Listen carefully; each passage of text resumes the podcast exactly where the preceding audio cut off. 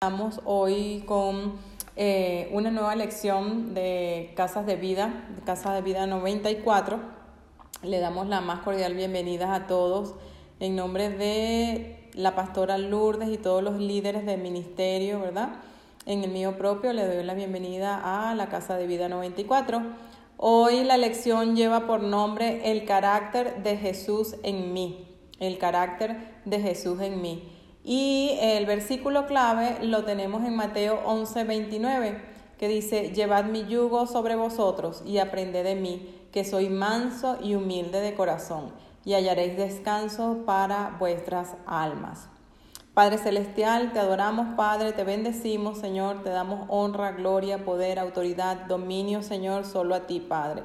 Tú que vives, tú que reinas, Señor, toma control, Padre, de esta clase. Sé tú, Señor, a través de mí transmitiendo, Señor, este, la palabra de Dios, Señor, tal cual y es, Señor, que yo no le ponga ni le quite tildes ni comas, Señor, sino que sea expresada, Señor, eh, realmente como tú la hiciste en el nombre de Jesús. Amén y amén.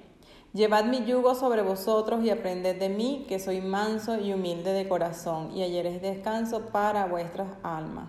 El Señor le encanta, ¿verdad? Que nosotros seamos mansos y humildes en todo tiempo y hay recompensa para ello porque dice que vamos a hacer, eh, vamos a hallar descanso en nuestra alma. El objetivo de, la lección, queridos, es cultivar el carácter del Señor en, en nuestras personalidades para reflejarlo cada día más. Es decir, morir al yo, morir a la carne, y crecer, ¿verdad? Cada día más en el espíritu, ¿verdad? Dejar esa, esa personalidad eh, de carnal, ¿verdad? De la, de la cual estamos acostumbrados, ¿verdad? Y eh, debería ser nuestra aspiración, la verdad, tener el carácter cada día más y más como nuestro Señor Jesucristo. Y siempre hablamos lo que Jesús dijo, ¿verdad? De lo que Jesús hizo. Pero es importante también que tengamos en cuenta la revelación en nuestras vidas del carácter de nuestro Señor Jesucristo. El carácter de Jesús, su personalidad, nos tiene que ser revelado para que podamos cultivarlo y reflejarlo diariamente en toda nuestra vida. En toda la palabra descubrimos el carácter del Señor. Dios quiere hombres y mujeres jóvenes y niños llenos de su espíritu, llenos del carácter del Señor. Hoy vamos a emprender, a emprender una nueva etapa en la transformación de nuestra personalidad, porque en Jesús tenemos el mayor ejemplo de un buen carácter. Todos necesitamos imitarlo. Él es nuestro modelo, nuestro modelo supremo a seguir, ¿verdad? Y en Juan 1.14 dice, y aquel verbo fue hecho carne y habitó entre nosotros y vimos su gloria, su gloria como del unigénito Hijo del Padre, lleno de gracia y de verdad. Ese era nuestro Señor Jesucristo, lleno de gracia y de verdad. Es importante comprender también eh, el primer punto habla de temperamentos y carácter son diferentes. Entonces eh, hay que diferenciar entre ambos, ya que tienen, ellos tienen relación, pero a la vez son distintos. Eh, nacemos con un temperamento que se muestra en la manera instintiva eh, de cómo somos, cómo reaccionamos a diferentes estímulos en nuestra vida. Ejemplos, hay recién nacidos que son tranquilos, hay otros que son inquietos, hay unos que son sociables, hay otros que son enojones, hay otros que son llorones, ¿verdad? Pero históricamente Galeno propuso la teoría de cuatro temperamentos para clasificar a los seres humanos. Estos son el melancólico, el flemático, el sanguíneo y el colérico.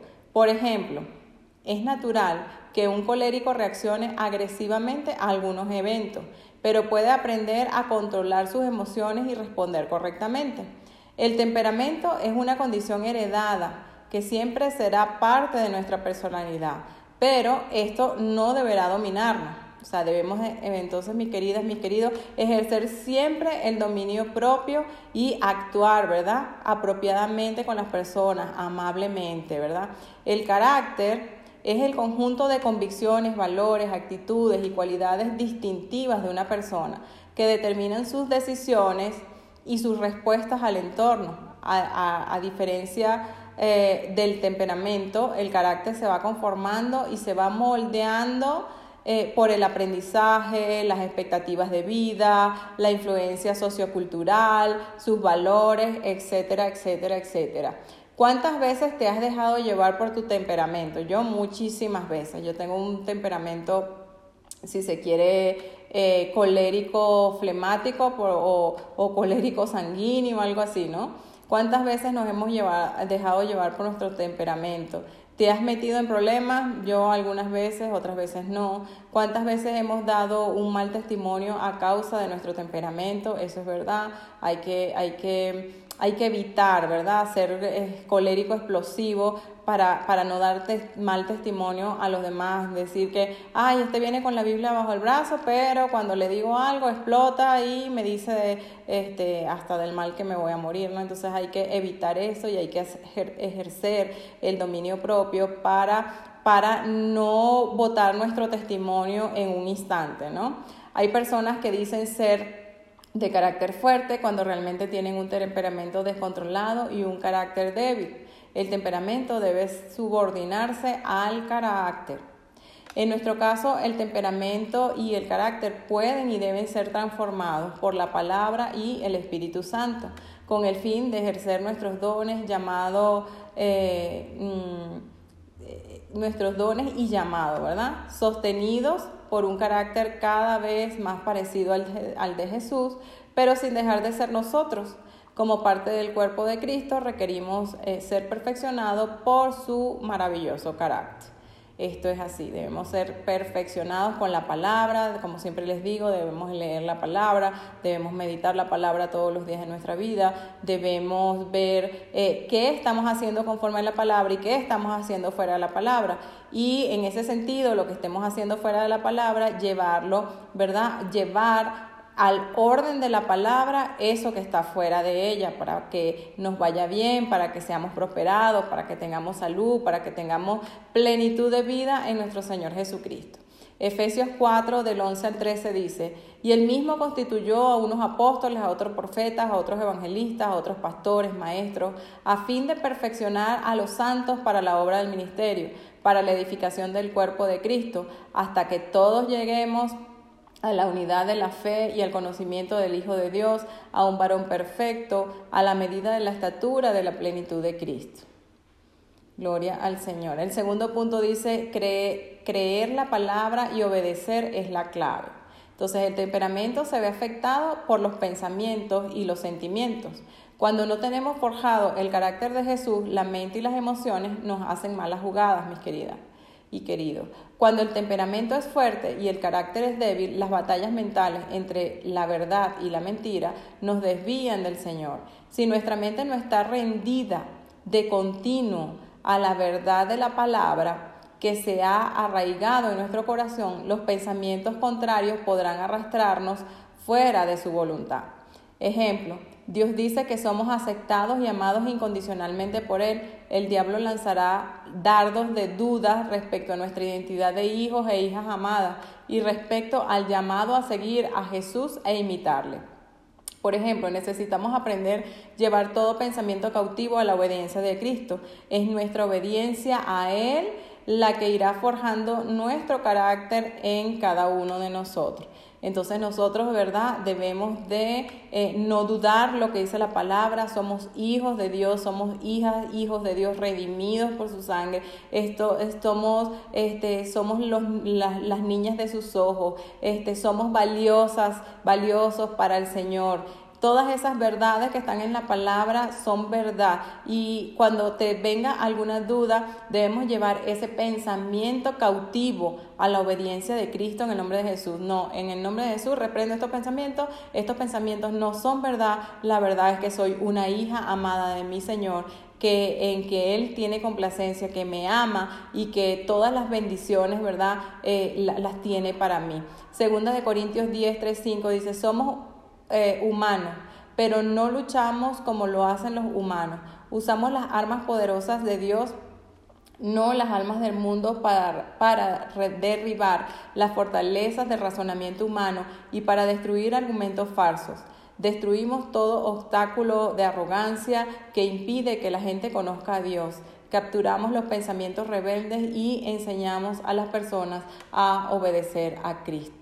Entonces las palabras y el carácter, mis queridos, de Jesús nos ayudan a que el temperamento no nos controle, pero la obediencia lo consolidará. Es así, o sea, el temperamento, o sea, el carácter de Jesús nos va a ayudar, ¿verdad?, a que estas, estos temperamentos no nos controlen, pero nosotros debemos de caminar en obediencia para que eso sea una realidad en nuestra vida. Un ejemplo de ello lo tenemos en el escenario del arresto del Señor, en el huerto de Hexemaní. Pedro reaccionó eh, temperamentalmente para defender a Jesús, convirtiéndose en el mocha oreja de la Biblia. Eso lo tenemos en Juan 18, 7, 11, que se volvió pues a preguntarles, ¿a quién buscáis? Y ellos dijeron, a Jesús Nazareno. Respondió Jesús, os he dicho que yo soy, pues si me buscáis a mí, dejad a esto para que se cumpliese aquello que había dicho, de los que me diste no perdí ninguno. Entonces Simón Pedro, que tenía una espada, la desenvainó e hirió al siervo del sumo sacerdote y le cortó la oreja derecha, y el siervo se llamaba Malco. Jesús entonces dijo a Pedro, mete tu espada en la vaina, la copa que el Padre me ha dado, no la he de beber. Por cierto, en este episodio el Señor Jesús sanó la oreja del siervo del sumo sacerdote, eh, y eso está en Lucas 22, 51. Cuando nuestros temperamentos, mis queridas, mis queridos, quiere llevarnos a cometer una acción incorrecta, la las palabras y el carácter de Jesús nos calman nos centran y nos enfocan para seguir el plan de Dios en nuestras vidas. El temperamento sin rienda es signo de carnalidad que, no nos va, que nos va a llevar a pecar en diversas formas. Eso lo tenemos en Gálatas 5 del 19 al 21. El carácter de Jesús se va conformando al creer en su palabra que se hace fe en nuestros corazones. Entonces comencemos adoptando la, de, la manera de pensar del Señor, para obedecerla y para que el Espíritu Santo la revele al corazón y se haga parte de nosotros. Entonces podemos afirmar que el carácter de Jesús es su naturaleza, su esencia, que al hacerla nuestra nos hará cada día más parecidos a Él. La transformación del carácter es siempre de adentro hacia afuera, de adentro hacia afuera. De la abundancia del corazón habla la boca, el corazón está adentro y lo que hablamos es lo que refleja nuestro corazón. Seremos llevados de gloria en gloria a cultivar su carácter. Aprendamos, mis queridos, mucho del Señor Jesucristo y de su carácter y seamos realmente imitadores de Él porque eso es lo que nos va a llevar a, menguar a nosotros mismos y a dejar nuestra, nuestros temperamentos, nuestra naturaleza carnal, ¿verdad? Dios, el punto 3 dice, el Espíritu Santo forma su carácter en mí, el Espíritu Santo forma su carácter en mí. Dios quiere formar el carácter de Cristo en nosotros, pero esto depende de cuánto le permitamos al Espíritu Santo guiarnos en la palabra. Pablo nos exhorta diciendo en Efesios 4, 22, 24, en cuanto a la pasada manera de vivir, despojados del viejo hombre que está viciado conforme a los deseos engañosos, y renovados en el espíritu de, nuestra, de vuestra mente, y vestidos del, del nuevo hombre, creado según Dios, en la justicia y santidad de la verdad. Juan 3:30 dice, es necesario que Él crezca, pero que yo mengüe. Cuando Jesús crece en nosotros, comenzamos a dar frutos, mis queridos. El fruto del Espíritu Santo que, que, se muestra su carácter a nuestro prójimo. Gálatas 25, 22 al 25 dice más el fruto del Espíritu, empezamos a dar amor, empezamos a tener gozo, paz, paciencia, benignidad, eh, bondad, fe, mansedumbre, templanza. Contra tales cosas, dice el versículo, eh, no hay ley pero los que son de Cristo han sido crucificados en la carne. Nuestra carne está crucificada juntamente con nuestro Señor Jesucristo, con sus pasiones, con sus deseos, ¿verdad? Si vivimos en el Espíritu, entonces debemos de andar en el Espíritu también. Cultivemos todas estas cualidades del carácter de Jesús. No, eh, no, daremos estos frutos sin su carácter y este no crecerá en nosotros si algo opuesto es más grande. Ejemplo, no daré el fruto del amor si el rencor es más grande en mí. No viviré en gozo si la tristeza es mayor. No, no promoveré la paz si en mi interior gobierna la rebelión o el temor. No seré paciente si vivo en desesperanza, ¿verdad? No seré bondadoso si la maldad opera en mí. No tendré fe si la incertidumbre y la duda me consume. Entonces el carácter de Jesús, mis queridos, necesitamos tener esa, para tener ese carácter necesitamos tener esa comunión diaria con, nuestro, con el Espíritu Santo, con nuestro Señor. Dejemos vivir a Cristo en nosotros y caminemos íntegramente en mansedumbre, en su justicia, en su bondad, en su amor, en su humildad, en su poder, ¿verdad? Un carácter así es el resultado de una comunión constante con Él.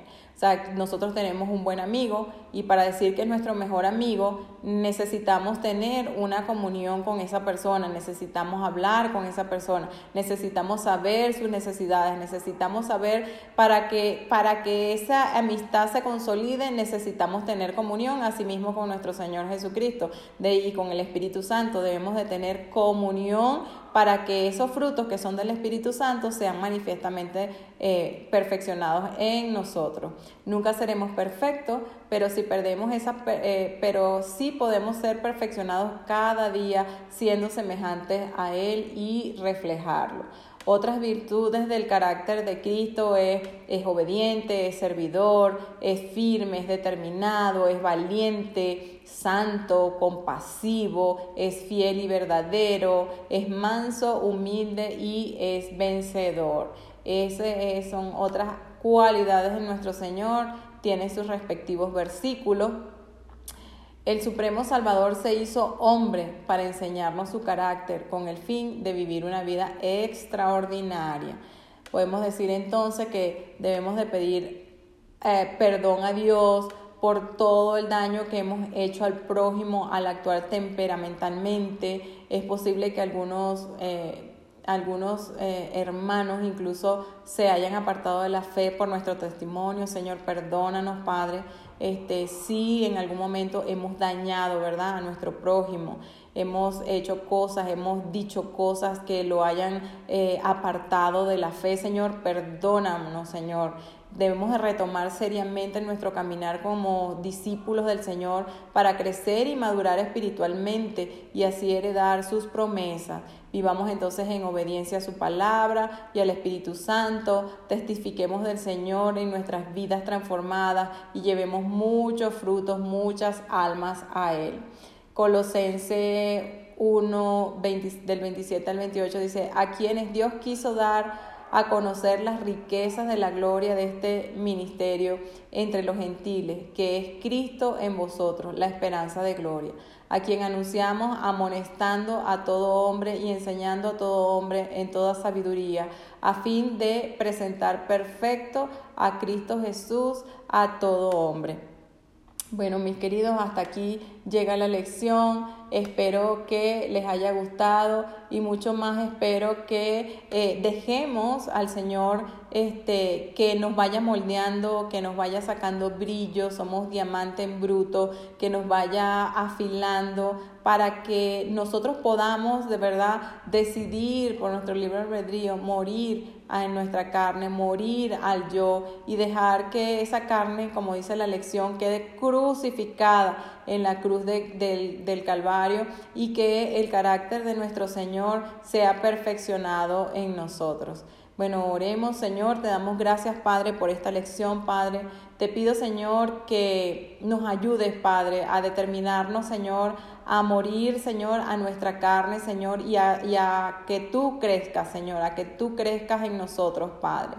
Te pido, Señor, que, que, que nosotros podamos entender, Señor, que teniendo tu carácter, Señor, eh, vamos a recibir eh, muchas más bendiciones que manteniéndonos en la carne, Señor. Que decidamos, Señor, vivir en el Espíritu en este mundo, Padre Santo, porque allí también veremos bendición, Padre de la Gloria. Allí las almas, Señor, eh, verán la diferencia cuando nosotros llevamos los frutos de tu Espíritu Santo, Señor, y caminamos con ellos todos los días de nuestras vidas, Padre. Ayúdanos a ser mejores personas, ayúdanos, Señor, a tener tu carácter, Padre Ayúdanos, Señor, a que nuestras personalidades también sean transformadas y sean un reflejo, Señor, de tu personalidad, Padre. Te lo pido en el nombre de Cristo Jesús, sabiendo que tú, Señor, estás con nosotros siempre y que si nosotros vamos a ti, Señor, con alguna petición, Señor, tú nos responderás a su tiempo, Padre. En el nombre de Cristo Jesús, que sobre todo nombre,